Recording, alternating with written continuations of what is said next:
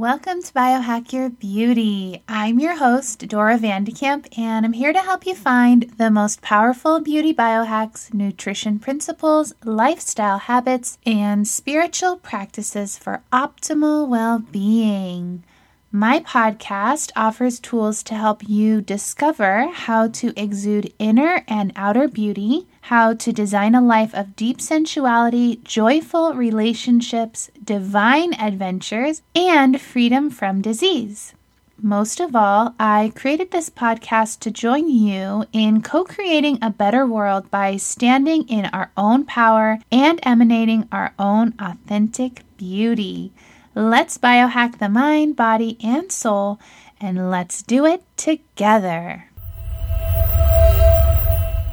What if there was someone who could tune into your energy field and tell you exactly how to find inner peace, or how to heal yourself from a chronic disease, a life threatening illness, or a broken heart?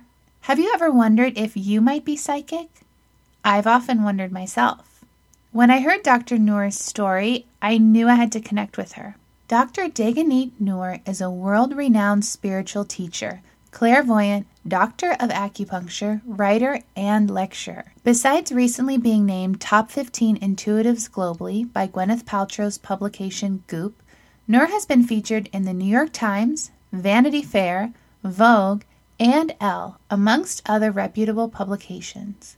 Dr. Nuur has effectively treated thousands of cases, including illnesses such as cancer, HIV, and autoimmune disorders. She's also treated chronic physical ailments such as paralysis and neuropathy with miraculous results.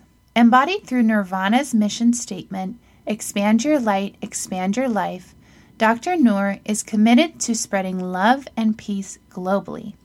Dr. Nuur knows world peace starts with inner peace and is devoted to being of service to others. On this episode, we discover how Dr. Nuur discovered she was psychic and how you can find out whether you're psychic too.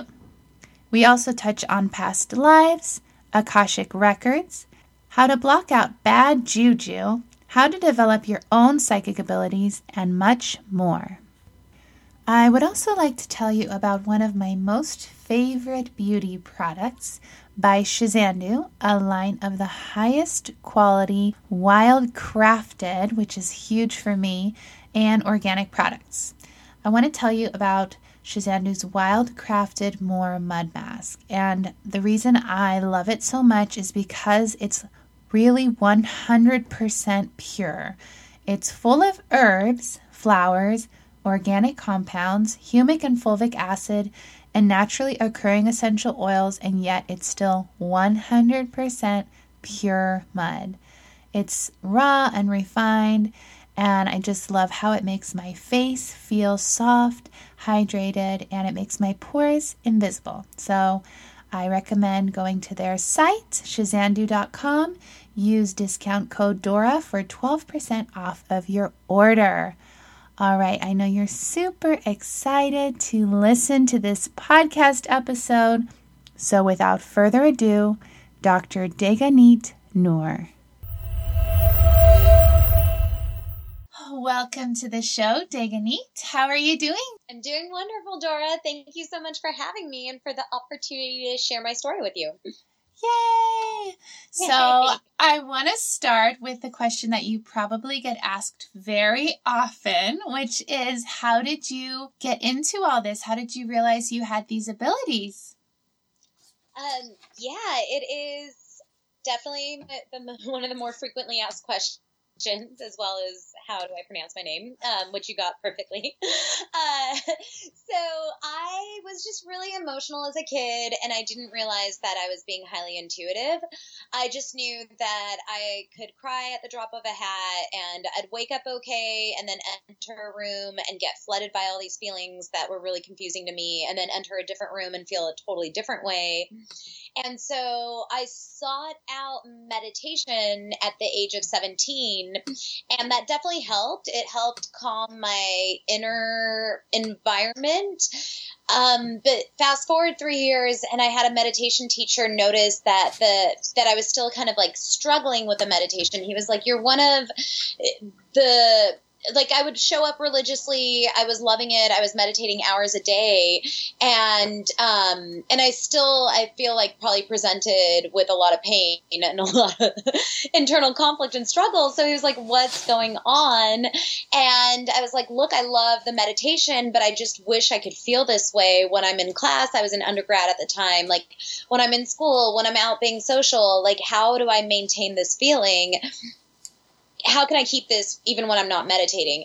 And he was like, I think something different is going on and he was the first to suggest maybe I'm an empath and that I was picking up on environmental energy, and that uh, while the meditation was nice to create a new environment within, if I'm still an energy sponge and picking up on all this environmental energy, it's kind of like I'm destroying that ecosystem that I've built within every time I open my eyes, you know? and so, so then I got turned on to another teacher. I was living in California at the time, and after undergrad, I moved back up to Northern California, and there's this school called the Berkeley Psychic Institute.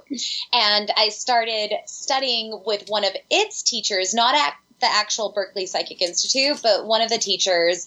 And um, it changed my whole life. Like, I didn't realize how intuitive I was until I started taking those courses. And then I started giving all my classmates psychic readings, all my friends psychic readings. And it not only were the readings accurate and effective and helped heal others, they helped me better direct and focus this energy. So I had power and control over the energy instead of the energy having power and control over me.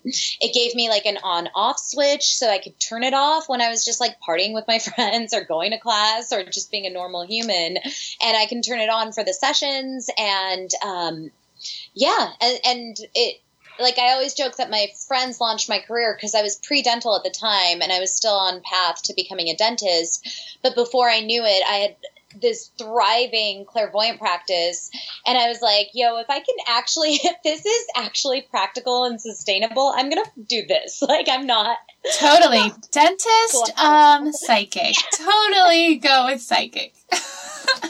yes. How cool.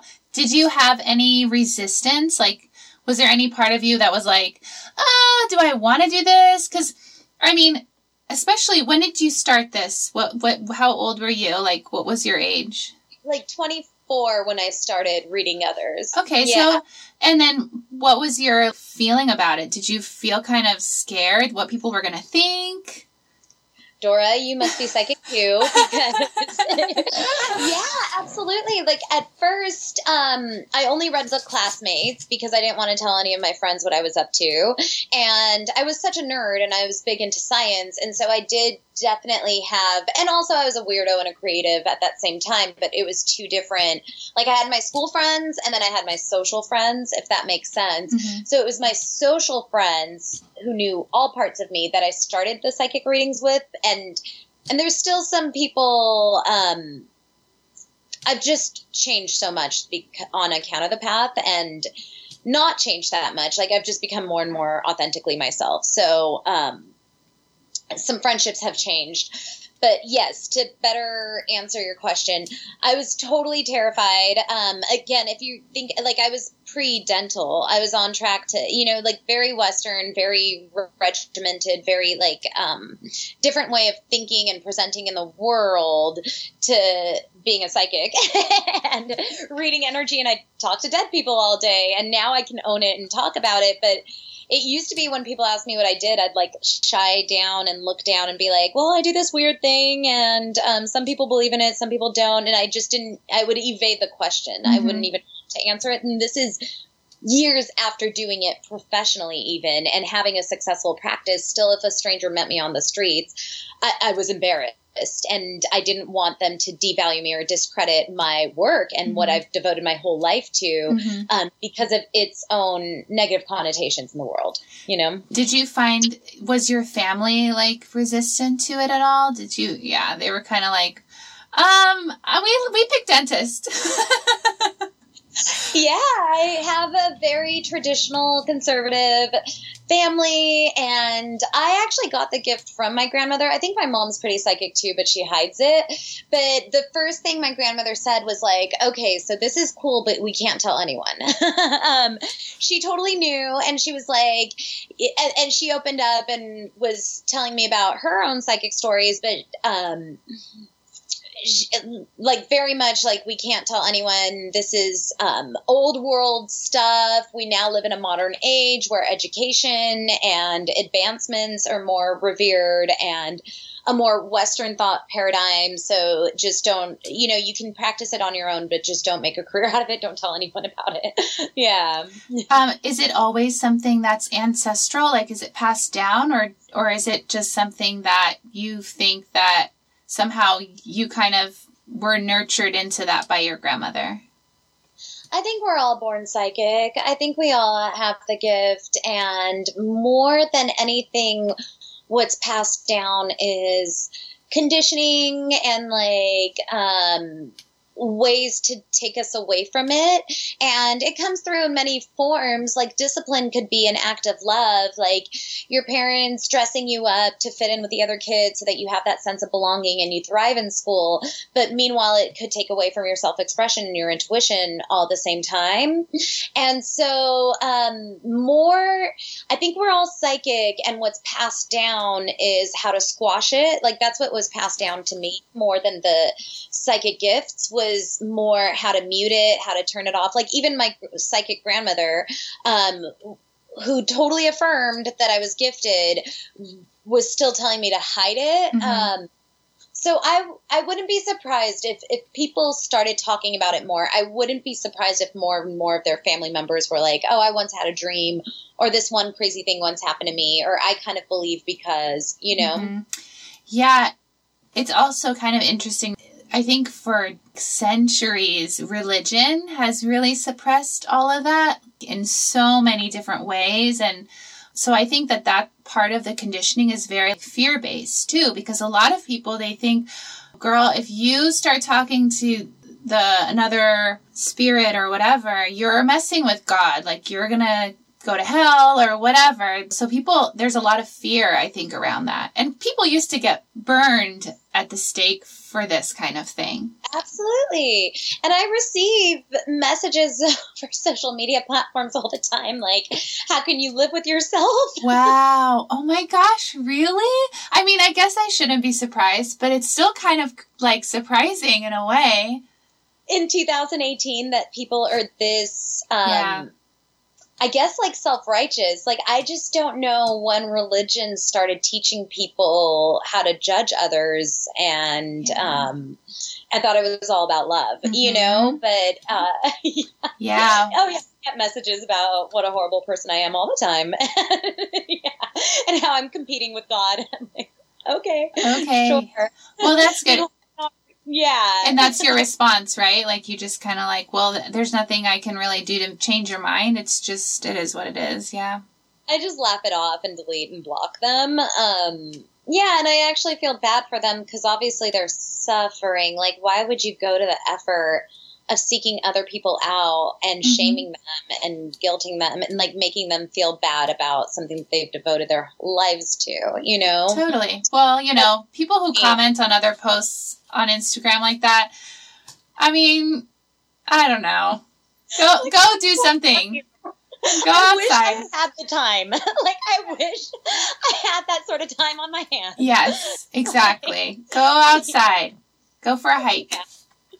Yeah how about connect with your own divinity and stop judging others for theirs? Yeah. exactly, exactly. So, what are some of the questions that you're asked? Because people must come in and ask you all sorts of questions. So, what are some of the questions that people come in and ask you? Absolutely love. Um, everyone always asks about their love life, no matter what.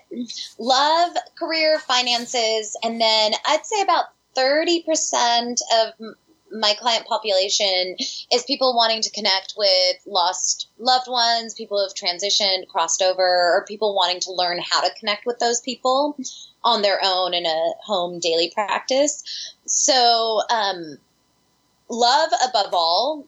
And I think that's really beautiful because I have clients clear across the globe. Um, and it's just a common human denominator, you know, like we're all we want is to love and be loved. And it's amazing without a doubt, even if it's, I have like people in finance, I have like every single demographic, but everyone always asks about love. Oh my Whether gosh. they're single or partnered, that that's always a question. Yes. one of the things we go through love, right? And we go through these relationships.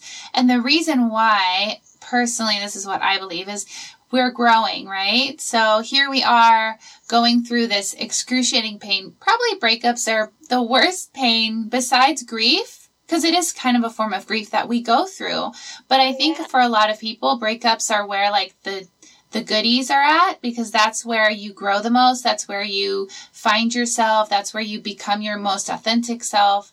Um, you go back and you kind of like deal with stuff that maybe you've been avoiding. So there's a lot of stuff there. How do you help someone kind of through that? And what is your process in um, like, do you listen to your guides? Do they tell the person what they should do or what's causing the pain or what's kind of the process for that? Everyone's a little bit different. There's a few um, catch-all tools that I'll have. Like, there's an herbal formula that's great for heartbreak that I'll often prescribe um, when appropriate, and it is often appropriate. There's a thing called a completion exercise that I have on my blog. It's this three letter series that helps people get really complete with the breakup and and like you said, it is grieving. So it's like also um, burying parts of themselves. Like there's this beautiful Anaïs Nin quote that says um, something along the lines of, "With each new friend, a new world is born, and we'd never know of that world had we not." Had this relationship had we not met that person. And so when you're breaking up with someone you're also breaking up with that world that consciousness that whole way of existing and way of being. You're never going to be that partner ever again to another person. You'll still be a great partner but not that specific partner you know? So it's you're definitely breaking up with parts of yourself you know um, so there's like a few catch-all things that I would suggest for anyone, and whenever I'm teaching this stuff in workshops, it'll be more a, a little bit more of this broad, generalized way to uh, go through the commonalities of breakups. One-on-one in sessions, it goes all over the place. I think oftentimes people like just a little bit of understanding the cosmic connection. Why? Why did I have to meet this person? What did I get out of it? How how am I forever changed on account of this? Because sometimes when you're in the thick of it, you forget, you lose sight of the purpose of it, and you're like, all this pain, like, yeah, this pain. Why? Why? Yeah. So oftentimes I'll address that a little bit without going into. It, it can be a little bit tricky because people want to know, well, um, you know, where is the ex at? Have they moved on? You know, and that can be unhelpful. Like it can just not be really. It's like going down an Instagram rabbit hole of the ex and then their new partner and then they're Mhm. like, it's just not. I, that's not the type of psychic I am. Yeah. Like, No, that's that's probably good because it's not very productive in the long run. Anyway, really. it's really not productive. So I'll just go into this is why you had to meet and this is why you had to break up. Fast forward or like moving into the future, you're, of course you're going to fall in love again. I've only seen um, two people where I saw them not falling in love again, and that was in their highest order. But for the most part, it's like, of course you're going to fall. And I've had like thousands and tens of thousands of sessions. So out of like tens of thousands, I've only seen two souls where I'm like, I don't think you're actually going to get partnered up again, but this is why that's of benefit to you and of Mhm. service to this life. Um, for the most part, I'm like, of course you're going to fall in love again. This is when I see it. This is how I see it. This is why I see it. And this is how this relationship is helping with that future relationship.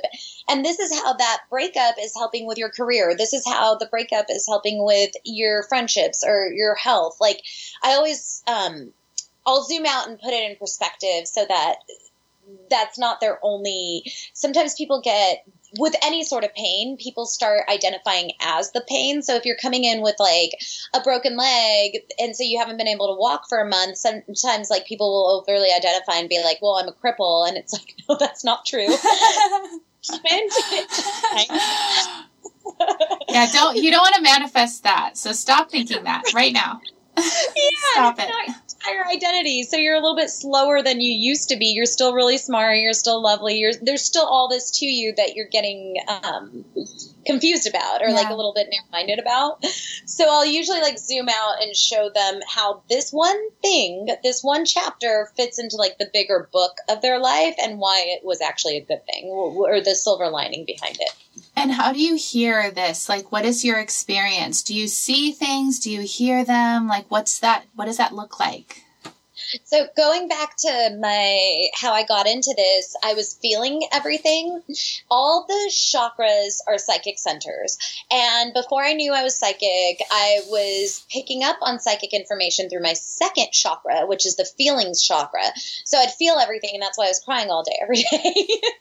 and and then through the clairvoyant training process, the intuition training process that I went through, that I now teach. I teach it over the phone. Um, and I elevated my consciousness and my psychic abilities up to my sixth chakra, which is the seeing chakra, not the feeling chakra. So now I receive psychic messages through images. And for me, it's like watching TV. I just close my eyes and like get to watch psychic TV, and it's really amazing. I wish I could tune in. That sounds so cool can. Everyone, everyone, everyone can. And and this, so I have the telecourse now, which I've had for like three, four years now. Um, but besides that, I teach teach workshops all the time and little one-offs and i'm writing a book on it actually. Um, but every student that i've ever had and i've had thousands of students now even if they're not seeing like even if the t- the course doesn't help them develop their clairvoyance so they're not receiving the messages in the form of images they're at least working that same chakra so they're hearing the messages or they're just simply knowing. Um, so everyone all of my students have reported an increase increased connection with their intuition because again i think we're all intuitive and it's just about turning up the volume on the intuition and turning down the volume on the outside environment that's competing with your intuition. Mm-hmm. And so everyone has definitely tapped into their intuition and used it for navigating day to day life.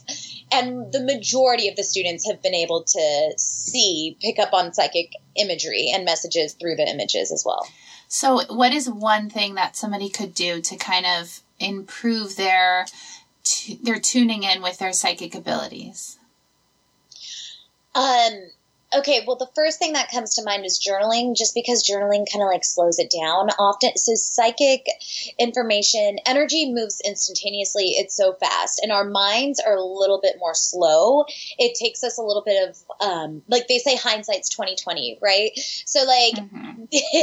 we're just a little bit more slow than energy is. Uh-huh. Just, just a little. Just a little. Um, have you heard of this practice um, of morning pages from the book The Artist's Way? No. I highly recommend this book. It's called The Artist's Way, and um, in it, she has this pra- practice. Julia Cameron uh, has this practice called morning pages, where every morning you write for three pages straight and you could be writing about anything. Like it could be, I don't know what to write about. I don't know what to write about. The same sentence over and over for three pages. And she says there's something to pen and paper and not typing it out, um, but actually like writing it out. And for me, it really just like slows you down. It's like really meditative. It slows you down. It offers you a m- moment to tap into your subconscious mind and see what it has to say to you.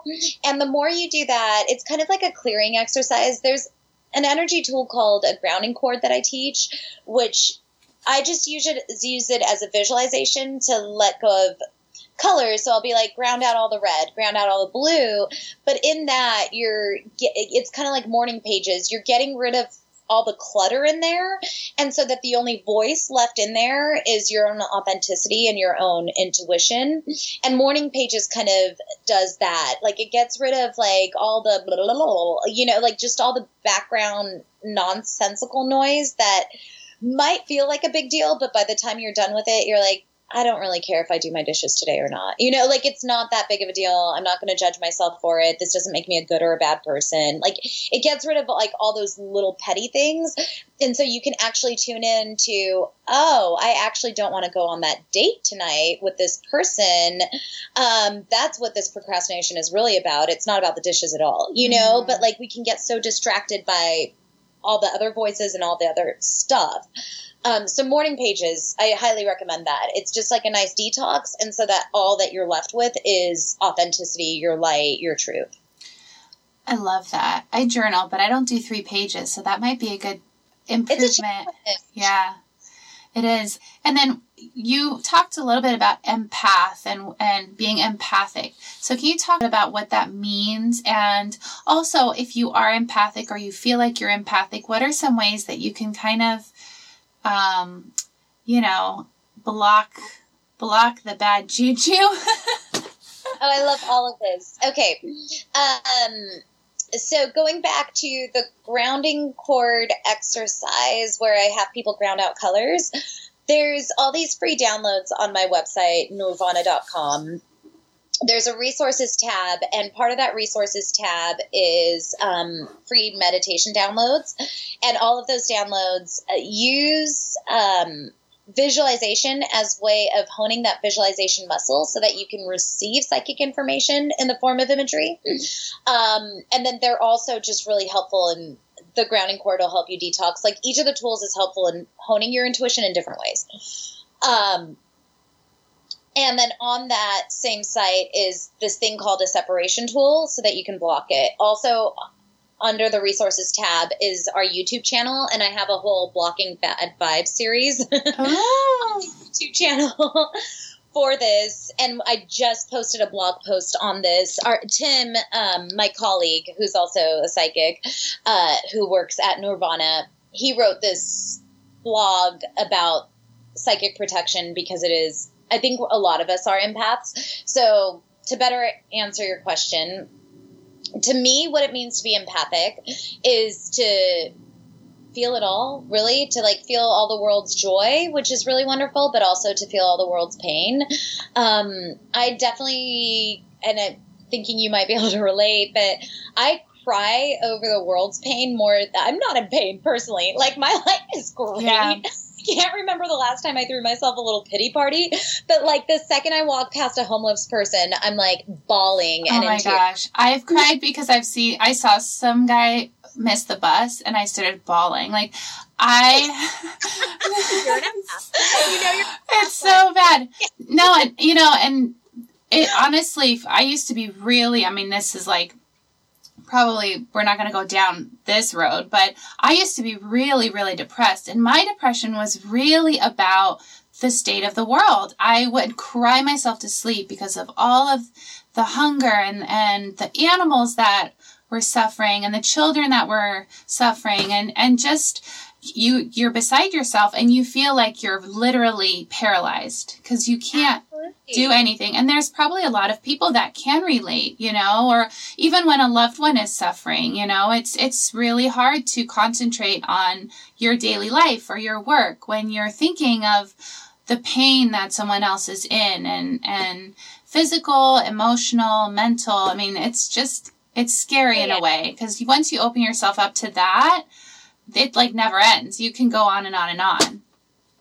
So that's why, yeah, but uh, it's also it can be unhelpful, right? Because for me, at least, I'll feel powerless. I'm like, the world is so big and there's so much pain. Who am I mm-hmm. to be able to offer any sort of light to this? This problem right. is it's existed for longer than my human form has, mm-hmm. and um, so it can be really disempowering. Like when you're accessing that level of pain, which I was, and it sounds like you have too, it can feel really disempowering, which is why psychic protection is necessary both to empower the self and also to be a lighthouse instead of that energy sponge, instead of being the empath taking on the world's pain and suffering. Um, proper energy tools and psychic protection will allow you to be a lighthouse mm-hmm. and be a part of the solution instead of a part of the problem. And if you're a part of the solution, it suggests that you fully recognize there's a problem. you're like you're not in denial. It's not like a happy-go-lucky thing. It's like an activism thing, but not not an activist like I'm such a victim. The society is messed up. The system's messed up. But like activist, but more of like there's hope, and I'm gonna be part of that hope. And mm-hmm. everything is messed up, and that's why this world needs me. And I'm gonna rise into action and inspire others to rise into being the solution and into action. Does that make sense? It it does. It so makes sense, and it's it is so powerful because really we can only come and that's one of the reasons why I'm okay today. You know, I still have days where it's challenging, but knowing that I can't help anyone if I'm laying in bed like depressed, you know? Yeah, like I can only help people if I have light shining out of me. So like how do I nourish that in myself? Which uh, brings me to a really um to another question which is does self-care is that an important aspect of being intuitive and and knowing your own self and and knowing kind of what steps to take and and tuning into your own psychic abilities? Absolutely. Um, I view myself as a clear conduit. So I'm just a messenger. Whenever I close my eyes and offer people readings, that's their energy field that I'm seeing and getting like a little sneak peek into. So I'm just revealing their own soul's messages for them. I'm just the messenger, you know? Mm-hmm. Um, but if my conduit isn't clear if I have my own shit going on and um, I'm going over my own breakup or I'm still unresolved with my childhood or this and that, then that's going to uh, fog up my clarity. It's not going to be clear vision anymore. It's going to be foggy vision and it's going to be a lot of projection. And so somebody might come to me w- through a breakup and I've just broken up and I'm like, well, Evan, men are the worst. Yeah. Don't, don't date a man ever again. Which would not be in a clear, like, it wouldn't be a psychic reading. It right. would be my you know um, so if i don't keep up with my self-care then i lose my career then I, I i'm no longer of service to the world i'm no longer productive i'm no longer doing what i say i'm doing but instead i'm just being an empath really and just um, stating the obvious. Like part mm-hmm. of also what I do is offer people elevated perspective. But if I'm if I don't keep up with the self care, then I slip back into my empathic ways, and I'll just be your friend and state the obvious and be like, "You're in a lot of pain right now." That's it. You're like, um, I know, I can feel it. What you? Let's both cry together. Let's both commiserate. Totally my self care, then I get myself to a mountaintop and I can help others get up to that mountaintop as well. Yeah. And so, speaking of self care, do people come in and ask, like, what vitamin am I deficient in? Or what, um, you know, how do I fix this rash or whatever? Do they come in and ask you that? More and more. And I think that's a reflection of our collective and our society changing. It's a beautiful thing when I first started doing this, um, it was a lot of um, heal me, fix me, you you be my god, you do everything for me. I'll just be passive to this whole process. like, you see me an hour a week. You see yourself all day, every day. I think you have more power. I hope you have more power in your life than I do in your life. Um, but that's really interesting. Just not to cut you off, but we do that with the, with doctors. Our society goes to the doctor because they're whatever's going on and then the doctor's supposed to fix them and we give away our bodies we give away our power so it is oh, it, it's very interesting that you've had that experience too absolutely well i'm also an acupuncturist so okay. it, uh, so my sessions will combine the in-person ones. Nowadays, um, the majority of my sessions are over the phone, and I will still prescribe herbs and supplements, and my acupuncture background does come in. Um, but they used to be a lot more in person. I used to have my own healing center. I no longer do. I just practice out of the Four Seasons in New York and LA, like one week out of each month. Um, so that's changed the type of clientele I've attracted as well. Um, but also our culture and our society. And so now more and more people are coming in like, why have I done this to myself? How can I move past it. Like they're not coming in as victims. Like people Mhm. used to come in like, ouch, this thing hurts, make it go away, and like be victims to me. Like first they were victim to their pain, and then they'd forfeit all their power and be a victim to like my help. And Mhm. that's not how I work. and but that's not happening anymore. More and more people are coming in like I've somehow gotten myself into this mess, and I keep hurting myself.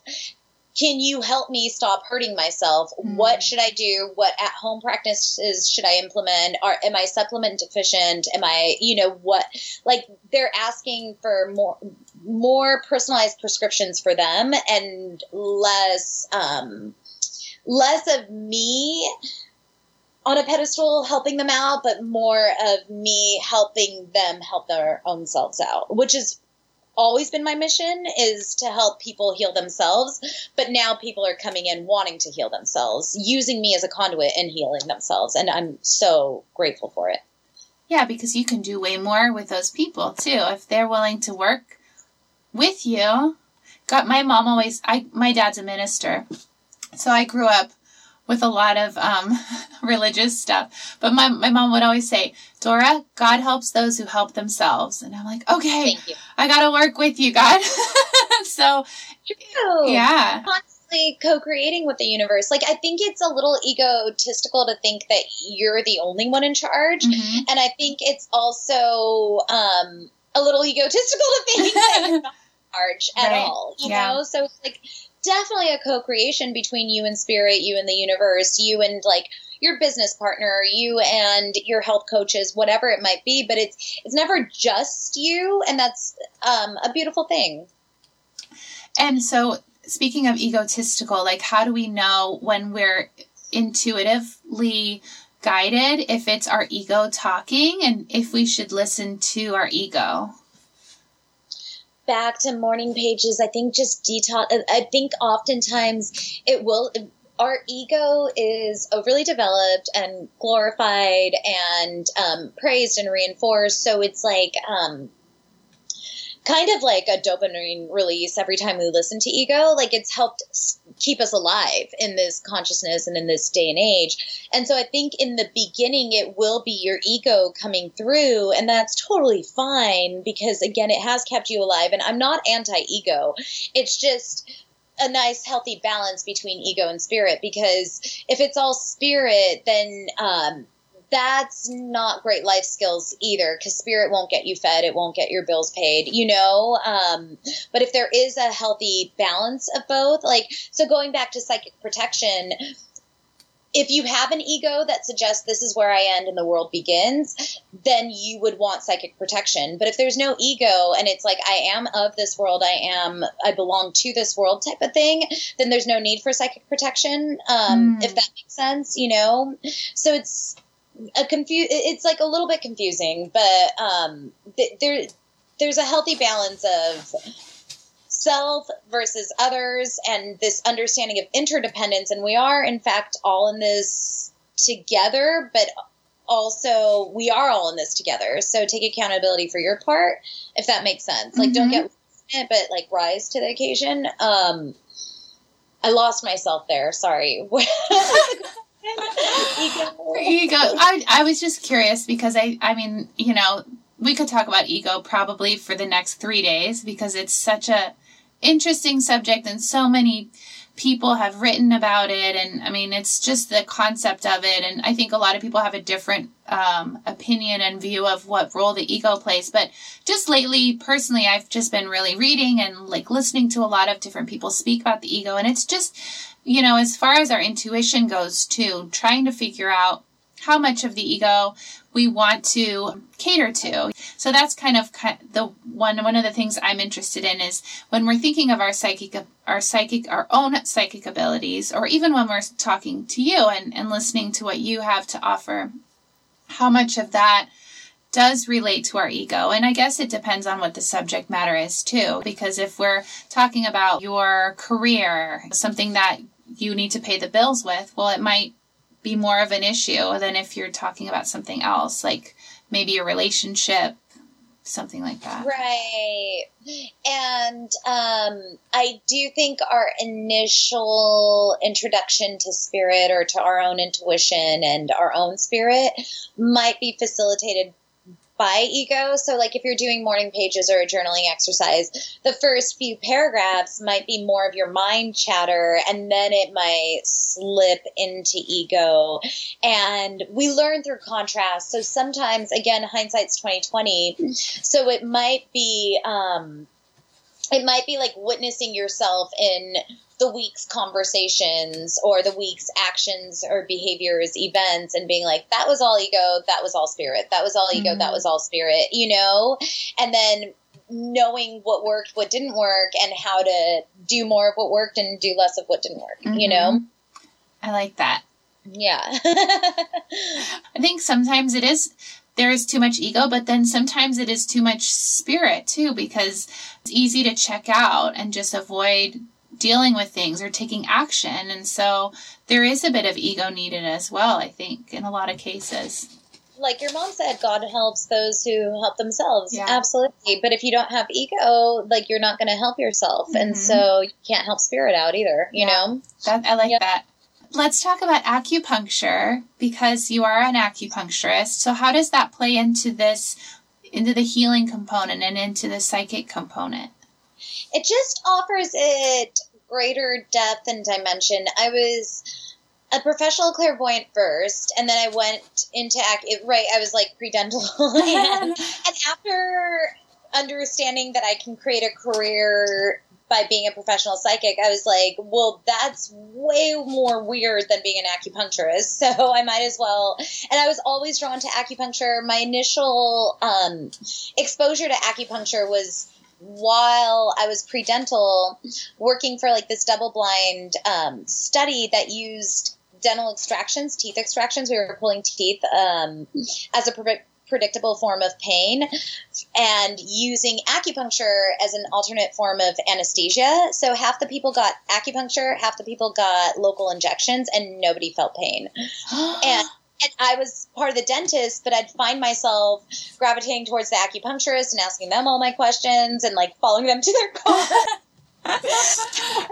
That's how you know. but still in denial and still like, nope, I've got to, I've, I've got to be practical here and be a dentist. Yeah. Um, so my initial exposure to acupuncture, or once I started acupuncture school, for me, it all made sense. Like they, it just offered language to something that I was already experiencing, and um, like the yin, the yang. Like there's a lot in um, five element acupuncture theory. It's so beautiful, first off, and so poetic, and it's so Eastern in its understanding of life being all about relationships rather than independent things, but it's not these independent things, it's how they relate to each other.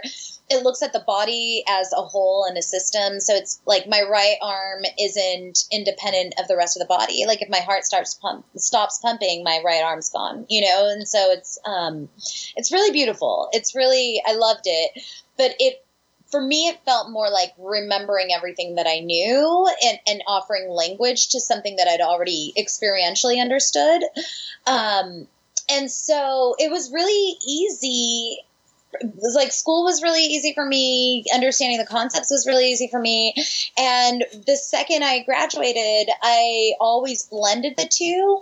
And what acupuncture offered me is what I still do, especially with the phone sessions, is kind of like wherever I can't help psychically. So psychically, I can move around chi, I can move energy. Um, and that's also, I took like this three year long medical qigong course that just reinforced everything that I already knew psychically and was like, oh, this is just a different language to this other practice that I have been doing for a decade now. It's it's all cool. It's so amazing how globally it all isn't it crazy? like it's so interesting. Even just different schools of thought that like had no idea the other things were going on. Like thousands of years ago, we're still taught like the chakras, you know? Those are like across the board. I know. I love it. It's amazing. Thinking about it. Yeah, I love it. So that's how I view acupuncture is it's just another layer of this understanding of truth and now, um, because the majority of my sessions are virtual, I'll more prescribe herbs, but at in New York, I still practice the acupuncture. It's like half my sessions are just readings with essential oils. Also, I'll prescribe people essential oils. I'll be like, oh, for you, um, to help with your digestion or whatever, apply peppermint oil to like your outside elbow. And that's because of knowing the acupuncture points and the meridians. So it's only I'm all about people healing themselves again. So it's only helped me help people heal themselves through knowing the points, the meridians, and what herbs and oils to use with correlating um, signs and symptoms.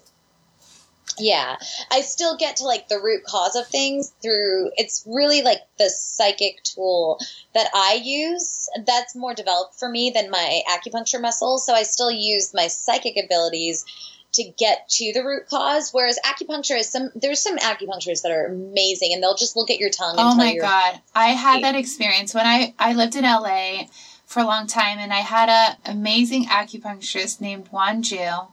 She's still out there. She's amazing. She would literally like put her two fingers on your pulse on your wrist and then she'd be like, "Oh, you fell on your knees from off a bike when you were eight years old and yeah. you like had a heartbreak at 13 and like she it was just crazy. Like she'd never met you before. She could do that and it was just nuts. I mean she yeah. like oh my god blew my mind. I was like you know those people we were just like energy is real. Energy is real because she just had it. that was like all my professors like when i went to hogwarts. I mean school yeah it was nuts and I loved it, but I haven't, I can't do that through pulse reading or tongue diagnosis yeah. like those ancient acupuncturists can. But luckily I had my psychic abilities already yeah. honed by the time I started acupuncture school. So I'll still use my psychic stuff to get to that. Um, and then I'll use the acupuncture to case manage. Yeah. That's so cool. Oh my gosh. I know. It's so cool. It's, it's so cool. Yeah. and it, it, must be really just neat because, you know, finding resources like that and then you have people that you love. Like, I feel like health is the greatest gift you can give to people. Like, there really is no better. I mean, not just physical health, mental health, spiritual health, but to have that as as a resource for the people you love and care about that's just beautiful that's so cool it's amazing yeah yay so um, I have a question because one of the things that you do is you help to download Akashic records. What mm-hmm. are the Akashic records? I love this, and I love that you knew that. Um, Akashic records are records of everything and anything your soul's ever experienced, and so they kind of um, are like past lives. We call them past lives, but really, if time and space don't exist and it's all relative and coexisting. Um, Akashic records suggest that they're records of anything past, future, present, and they all exist in each individual's room of records, which exists in like kind of this uh, esoteric library called the Hall of Records. And so I'll teach people how to tap into their Akashic records for if there's something that they need to heal up or I use them more frequently for if there's if we've all experienced it all, I believe we've all been around for hundreds and hundreds of lifetimes, if not more. And so chances are we've all experienced a little bit of everything. We've all been, you know, both genders, we've or something in between. We've all, you know, just like we've been in powers of like in positions of power, positions of lack of power, all of it. And so I'll use the Akashic records to help people remember stuff. So a good example, well, I'll give you an example for when I was in school, I was having a hard time learning my herbs. Like I couldn't commit them to memory. Like I just, I'd see the herb, I'd like touch it, smell it, feel it, I'd ingest it, and then I'd forget it, all its medical properties. and I just could not get it. And so I went into my Akashic records and found a record where I was a farmer and in charge of all these crops that I unintentionally but still destroyed. And so i killed all my people. Basically like i unintentionally was responsible for all this malnourishment and starvation of people that i loved. And so from then I had this record in me that was like, don't touch herbs, don't touch plants. Also, um, I didn't realize the synchronicity at that time, but again, hindsight's twenty twenty. Also, I didn't have a green thumb at the time either. Like I would buy plants just to kill them. Like I couldn't keep anything alive.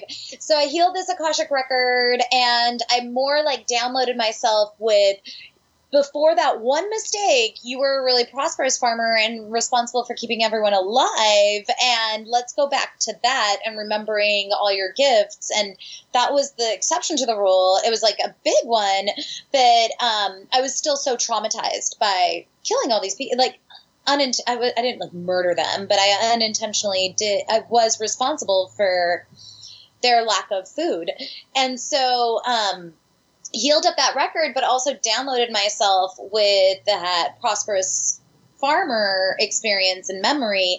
And suddenly I was able to learn herbs. I was able to remember them. And consequently, like, I, I have so many plants now and they just are alive and thriving. And like I haven't like learned anything about keeping plants alive, they, but they all live now. It's crazy. Oh my gosh, my mind is like alone. I'm like speechless right now. It's fun. And recently, like one of the more recent records I read was um, somebody had all this fear and anxiety. She was leaving the corporate structure and starting her own business. Um, and she was just terrified. And she's like, I've never done this before. I've never been an entrepreneur before. I've never, you know, and like, I, she'd already followed the safe path and she knew it and that's why she was breaking out of it but she was like what if i fa-? like uh, natural fears and anxieties to come with such a huge leap of faith.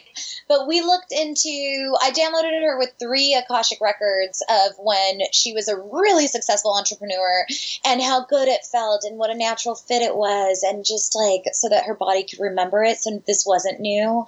And it was like a walk in the park. And so that's how I'll like use them in treatment is you've done this before. This is nothing. You got this, you know, and I'll download people with that. Oh, that's so cool. So, how would someone, I mean, if they were to want to kind of tune into like maybe their Akashic records or their past lives, is that something that they can tune into, like as far as remembering certain experiences? You said morning pages is a good way to kind of start maybe tuning into that. If you were to start writing, do you think those things would come up? With focus and intention, I would imagine. Um, it is. I would suggest uh, having a professional overlooking it. Like I would suggest having a, at least in the beginning, yeah. a skilled practitioner to just kind of like offer you some feedback with. I'm seeing that in your records as well, or I, because um, it's all it's all there but our subconscious mind is something like 80 times more powerful than the conscious mind. Do you know this figure? I think it's like 70 or 80. It's pretty, it might even be more, honestly. It might even be 90 or something. I think so. It's nuts. But our subconscious mind is just so powerful and can totally trick us and make us believe that it's our intuition or that it is our, um, our self, our highest self looking uh-huh. out for uh-huh. us, but it's just subconscious programming from all the controls. There's yeah, there's ego right there. Uh-huh. Right. Uh, so um that's where at least in the beginning again you're the expert in you and i totally believe that everyone can be their own healer their own witch doctor their own everything.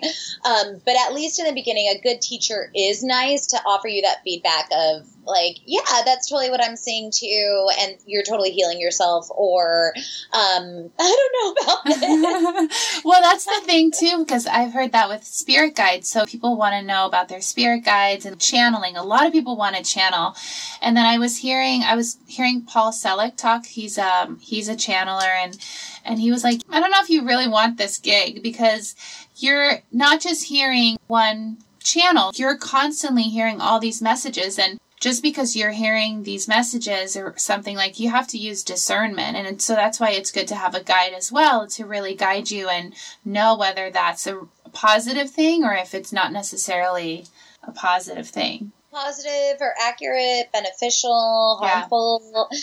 And then I think once you've developed the muscle, you don't need that teacher anymore. You know, mm-hmm. it's like training wheels. Like yeah. I think in the beginning, some training wheels and feedback is really helpful. But once you're in alignment, you're in alignment. Yeah. And um, yeah.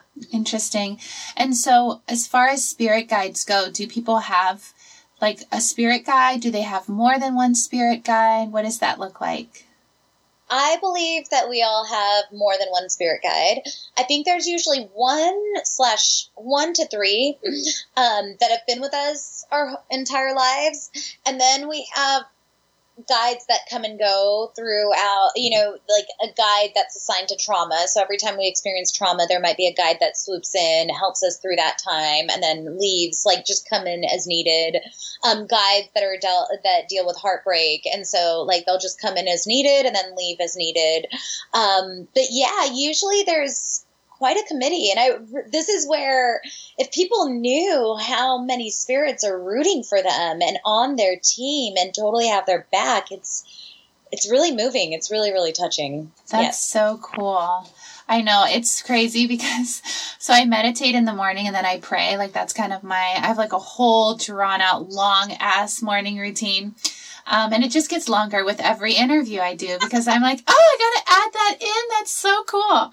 So, but like my list of people that I'm like talking to now is just ridiculous. Like, you know, I just like one after the other and I have to go through all my angels and all my spirit guides and all my ancestors and like god it's like a half an hour prayer you know so I mean it's great because it's yeah. meditating and it's it's you know a beautiful experience for me every morning so I get to connect all these different guides but yeah, it's pretty cool how many people are, are out there listening and, and supporting and, or not people, but spiritual entities.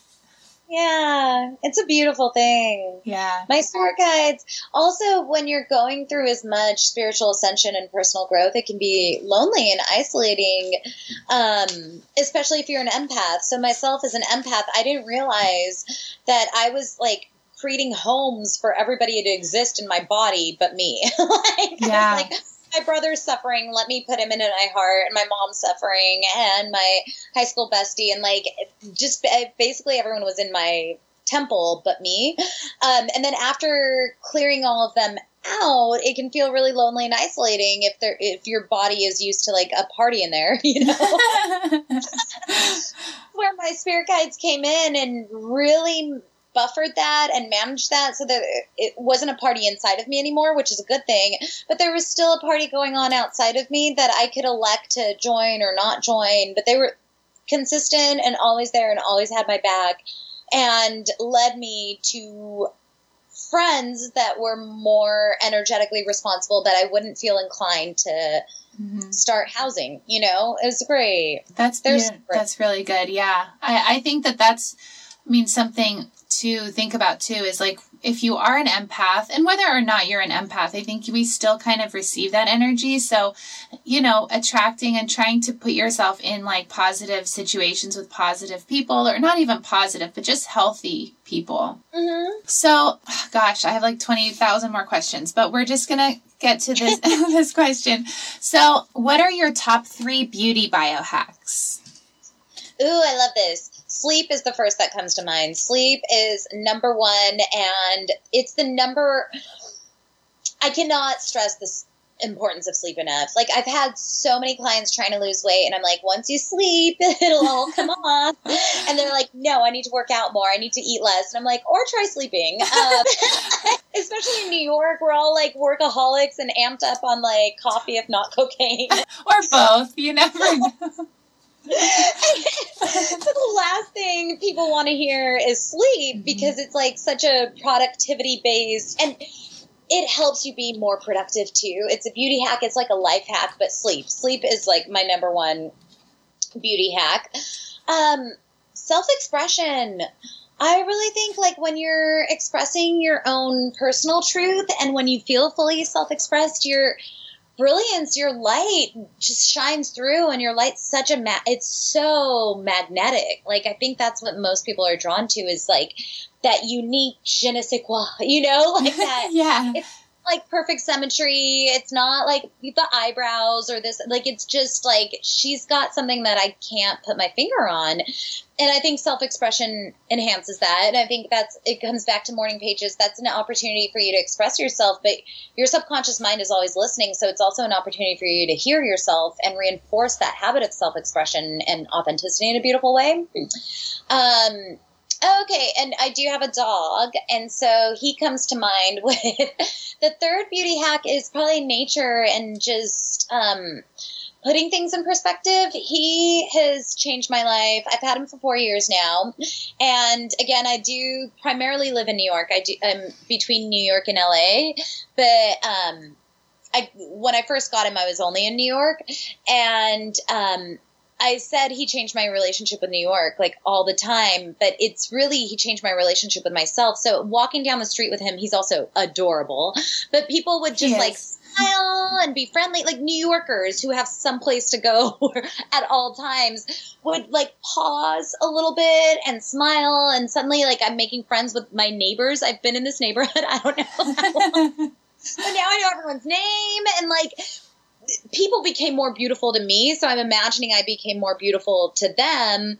But it's the commuting with nature it's slowing down it's like absorbing and observing your environment rather than um, being so narrow-minded and focused and on a mission. Like we're not robots we're not machines and maybe i'm spe- speaking to a specific demographic with this third tool but um, at least the people that I've been exposed to, we tend to get so narrow minded and focused on where we're going and what we're doing and how important we are and how this one thing just, you know, makes us so self important that it really takes away from our humanity and our ability to be beautiful and to, I think when I think of beauty, I think alluring and like I just want to pet you. Like I just want to like yeah reach out and touch beautiful people. You're like enamored by them.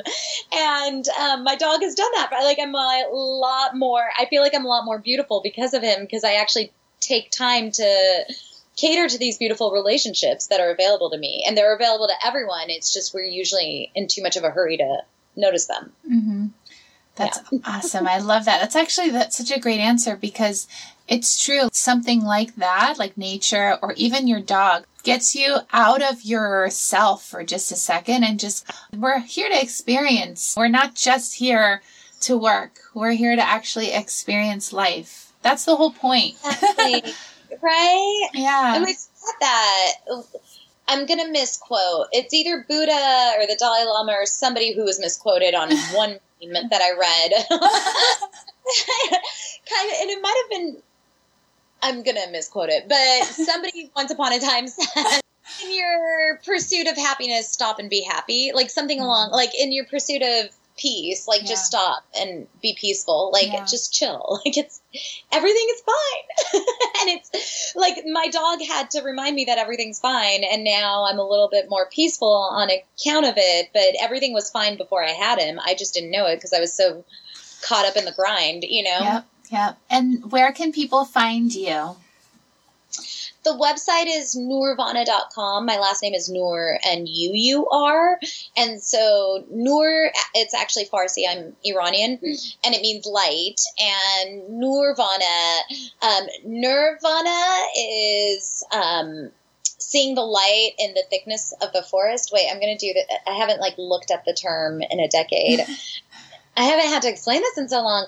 Nirvana is transcendence, right? Like it's when you, you get past all the pain and the suffering, and then Nirvana is to bring light to the pain and the suffering. Um, or my take on it. So anyway, nuurvana.com and everything's there. There's an events page if you want to join a live workshop. The telecourse is there if you want to join the telecourse. And then uh, there's a book now button if you want to book a session. And what is your personal definition of beauty? Ooh. I mean, the first word that comes to mind is self expression. So I guess I'm on a self expression kick, but I'm thinking of. Um, I'm thinking of a few people that I find really striking, and it's really because they don't look like anyone else, and they're really they've really embodied their own selves. They're really fully self expressed. So authenticity, authenticity. I love it. Yeah. Yeah. Yay! Well, thank you so much for being on the show and for sharing your amazing gifts and wisdom and energy. You're awesome. You're awesome, Dora. Thank you so much for providing this show. Our world is in great need of it. So thank you for the service that you're offering us all. Yay! Thank you. Yay, thank you. Thank you so much for listening to this episode and for enjoying it with me because I got to tell you, this was such a cool episode for me to do, exploring something so new and different and yet getting so much out of it. I feel really excited to explore this more with you and with Dr. Nuur as well. Um, if you liked it, please share it. Please share it with your friends and your family and the strangers on the street. You know, we talk to strangers all the time now. Share it with your Uber driver, share it with your Lyft driver. I did that this whole weekend. I went on a trip with my sisters to San Diego and I literally told every single Uber driver about my podcast. So, um, who knows? Maybe they'll love it. I hope you love it. I hope that you're sharing it with people. And please subscribe if you haven't. Please encourage other people to subscribe. It would mean the world to me. And also, please leave a review if you get a chance. Just scroll down and rate it, hopefully five stars, and give me feedback. Connect with me on Instagram or through my website. And you can also subscribe to my newsletter on my website, www.biohackyourbeauty.com. I hope to hear from you. I hope to connect with you, and I want to hear your feedback. Thank you for being on this amazing, exciting journey with me. Have a beautiful week.